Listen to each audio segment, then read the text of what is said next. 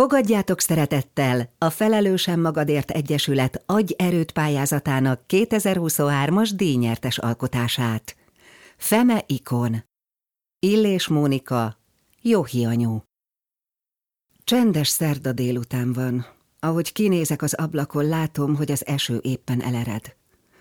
Ásítok egyet. Érzem, hogy a testem szívesen fogadna egy kis délutáni pihenést. Hirtelen meghallom, hogy nyílik az ajtó. Szemem sarkából már látom, ahogy a fehér köpenyes alak felém közelít. Mennyi a mai ürítet, Johi anyu? kérdezi tőlem. Zavaromban nem tudom, mit válaszoljak. Gyorsan ellépek az ablaktól, és a mérleghez sietek.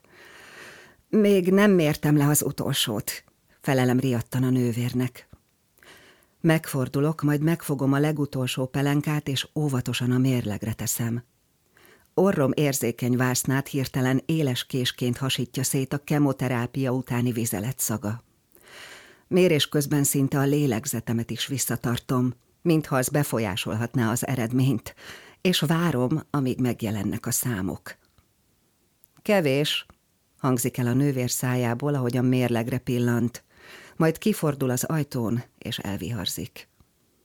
Tudom, hová siet. Az ágyában békésen alvó lányomnak hozza a gyógyszert, amely kihajtja a testéből a felesleges vizet. Közelebb megyek a fémrácsos kiságyhoz. Óvatosan a benne fekvő gyermekem fölé hajolok, csak hogy halljam a szuszogását. Végignézek halvány bőrén, amely alól élénkéken rajzolódnak ki testének erei, és elképzelem, ahogy a kemó éppen keresztül száguld rajtuk. Miközben bámulom, érzékelem, ahogy szempillák nélküli szemhéja óvatosan megrendul álmában, de nem ébred fel, alszik tovább. A tekintetem feljebb vándorol, megáll kopasz kis fejénél, a kezem önkéntelenül is felfelé nyúl, hogy a haját megsimogassam. Elrántom a kezem, ezzel a mozdulattal is észhez térítve magam, majd leülök a fehér műanyag székre az ágya mellett. Hát, Johi anyu lettem, gondolom magamban. Nem a Johanna anyukája vagyok már. Itt senki nem szólít így, csak is Johi anyuként emlegetnek. Próbálom felidézni magamban, hogyan jelent meg az életemben Johi anyu. Egyébként gyűlölöm őt. Állandóan sír, nem tud aludni, olyan, mint egy élő halott. Könnyes szemmel járkál az orvosok után, hát ha valaki majd azt mondja neki, hogy ő aztán tutira meg tudja gyógyítani a gyerekét. Az agya egyfolytában kattog, kutatja a miérteket. Egy rakás szerencsétlenség, csak rá kell nézni. A múltkor is hálóinkben mászkált a folyosón. A főorvos meg rászólt, hogy öltözzön már fel, mert itt nem szokás így járkálni. Szegénykém, annyi ereje sem volt, hogy a hálóruháját levesse és normálisan felöltözzön. Nézték is a nővérek a pultban, majd miután elment, szánakozóan összesúgtak a háta mögött. A következő pillanatban Johi anyu azért sírta el magát, mert nem volt függöny az ablakon. Ki hallott már ilyet? Ez a nő még azt sem bírja elviselni, hogy a látogatói folyosón érkező hozzátartozók megbámulják – Ugyan már, nem is értem, mi ezzel a gond? Végül a takarítónők sajnálták meg, és felragasztottak neki egy kék kukás zsákot az ablakra, ezzel pótolva a függönyt. Tessék, Johi anyu, ez a legújabb trend. Folytassam még, van még mit mesélnem róla. Kidobták a nővérek a névnapjára kapott virágot, mivel a transplantációs osztályon nem lehet virág. Hát ez nem volt egyértelmű, Johi anyu. Sajnáljuk, mondjon búcsút a virágnak. Johi anyu pedig sírt és sírt. Ugyan mi mást is vártunk volna tőle.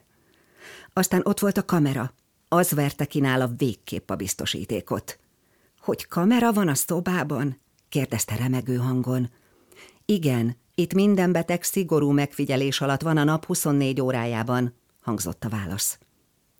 Johi anyu kezdetben ezt sem tudta elviselni. Megsemmisülve érezte magát, ahogy számára vadidegen emberek előtt kellett élnie a napjait. Tizenegy hónap. Pontosan ennyi időt töltött egy bekamerázott szobában, ahol az élet adta a feladatokat, nem valami menő tévécsatorna producere. Minden nap harcolt, hogy övé legyen a fődíj, a gyermeke élete. Én nem akartam ezt a nőt. Én csak a Johanna anyukája akartam maradni. Őt szerettem, nagyon, minden hibájával együtt. Szerettem, hogyha leült, a hasa redőkbe rendeződött, és tudott nevetni magán. Szerettem a szorongásaival, az állandó aggódásával együtt. Nem is értem, hogy került a képbe ez a Jóhi anyu. Ő nem bírja a feszültséget. Most is összeroskadva ül a székben, arcát megint könnyek áztatják. Ő nem az a pálma, aki a teher alatt nő. Hát senki sem látja. Rossz volt a casting, kérem a felelőst, ordítanám. De nem jön ki hang a torkomon. Elképzelem, ahogy testem börtönéből megpróbál kitörni a régi énem. Szinte hallom, ahogy szemgolyóim üvegén egy kéz kopogtat, és azt kiáltja, itt vagyok. Aztán rájövök, hogy innen nincs menekvés. Pánikolva próbálok magyarázatot keresni a történtekre. Ki hívta ide ezt a nőt? kérdezem magamtól. Talán a folyosón éppen elrohanó főorvos? Igen, biztos ő volt az. Nézem őszülő haját, alacsony alakját. Látom, ahogy megáll a nővérek előtt, és éppen feladatokat oszt ki nekik. Szinte a szobában érzem a feszültséget, látom a bólogató fejeket, figyelem, ahogy isszák magukba minden szavát, majd hallom, ahogy fellélegeznek, miután elhagyta a nővérpultot. Hallom, ahogy elkezdenek beszélgetni. Összekészítem a fecsiket, és beviszem a fuzit a kettesbe, mondja az idősebb szőkehajú nővér, akit egyébként ki nem állhatok. Megint üvölteni támad kedvem.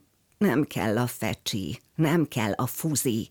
Én talit akarok a kisgyerekes anyukákkal a játszótéren, vacsit a családommal. Gyűlölök itt mindent, még az orvosi kifejezések rövidítését is. Amíg otthon a barátnőim az internetről rendelt csomagjaikat várják, én azt várom, mikor érkezik meg az éltető vér a két éves lányomnak. Mindenről jó hianyu tehet, állapítom meg magamban. Ki kell őt írtani magamból. Ránézek a csuklómra, és elképzelem, ahogy fogaimmal feltépem a vékony bőrt. Látom magam előtt, ahogy elkezd a vérem folyni, és elképzelem, hogy azzal együtt ő is távozik belőlem. Nem akarlak téged, suttogom magam elé, s arra gondolok, milyen lenne Jóhi anyu nélkül az életem. Újra a Johanna anyukája lehetnék, igen, a gyönyörű barna fürtös kislányé, aki egészséges, s akinek az anyukája boldog. Élném az átlagos családok átlagos életét, s amikor beteg gyerekeket látnék a tévében, oda nyúlnék a távkapcsolóért, hogy egy mozdulattal csatornát váltsak. A látvány ugyan felzaklatna, beleégne az agyamba, szemem könybe lábadna az együttérzéstől, de igyekeznék magamat azzal megnyugtatni, hogy velem ez nem történhet meg. De megtörtént. Vigyorog a képembe Jóhi anyu, s újra a valóságban vagyok. Felpillantok a kamerára, s arra gondolok, vajon a nővérek most is figyelnek-e, vagy éppen a kezelőben tevékenykednek. Odalépek az üvegezett ajtóhoz, kinézek a folyosóra, ahol nem látok egyetlen alakot sem. Az osztály elcsendesedett, csak a gyógyszeres és infúziós pumpák hangját hallani egyes szobákból, betegfigyelő monitorok csipogó hangjával kísérve. Csendes magányomban ismét rágondolok, és arra, hogy milyen önző vagyok. Síratom a régi életem, miközben az egyetlen gyermekem élete legnagyobb harcát vívja. Gyűlölöm magam, és már nem érdekel, hogy jó hianyú vagyok. Nem érdekel a képembe bámuló kamera, nem érdekel semmi és senki. Nem akarom a régi életem, nem akarok újat sem, semmi mást nem akarok, csak hogy a lányom egészséges legyen.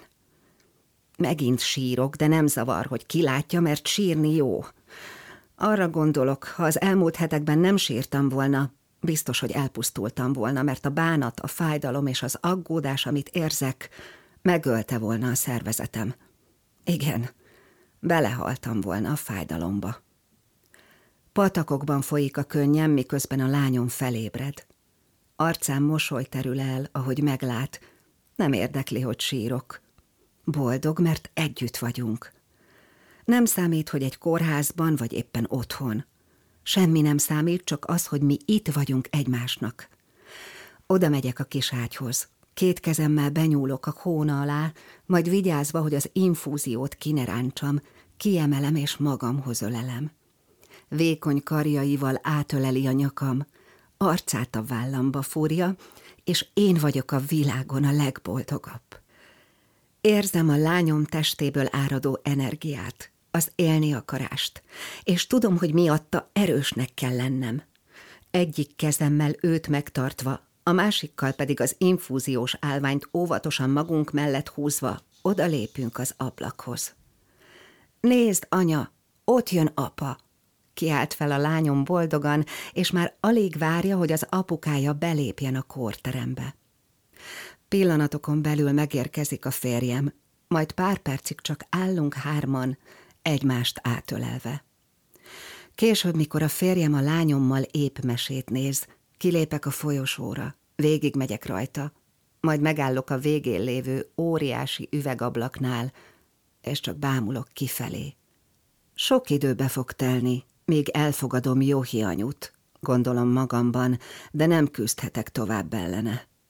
Ő most már az életem része, együtt kell működnöm vele. Felesleges továbbra is a miérteket keresnem. Felemészti minden energiámat, és arra nem tudok figyelni, akinek a legnagyobb szüksége van rám. Ezzel az elhatározással vágtam neki az elkövetkezendő hónapoknak, melyek tele voltak kétségekkel, aggódással, reményteli várakozással. A kórházban eltöltött tizenegy hónap alatt sok mindent megéltem. Elfogadtam Jóhi anyut, még most is itt van velem, pedig már tíz év telt el. Igyekszem őt kordában tartani, de valahányszor kontrollvizsgálatra megyünk, és átlépem a kórház kapuját, mindig átváltozom Jóhi anyuvá. Újra érzem a remegést a hasamban, a félelem átjárja az egész testemet. Látom a lányomon, hogy ő is érzékeli a változást, és érzem, hogy ő sem szereti Jóhi anyut, de ilyenkor elég csak egy pillantás arra a személyre, aki az életemnek értelmet adott. Arra, aki végigcsinálta azt a harcot, amire nem sokan képesek. Végignézek magas, karcsú alakján, fénylő barna haján, látom élettel teli tekintetét, mosolyra húzódó ajkát. Ha megkérdeznék, ki a példaképem, én őt mondanám.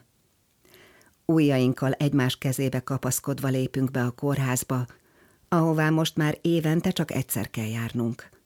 A félelmet leküzdve csináljuk végig a vizsgálatokat, hogy aztán utána boldogan távozhassunk. Ha megkérdeznék, mit csinálnék másként, vagy változtatnék-e az életemen, nemmel felelnék.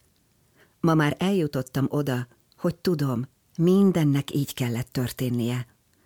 Nem adnám semmiért az aggódással töltött napokat, hónapokat, éveket, mert hálásnak kell lennem azért, hogy van kiért aggódnom.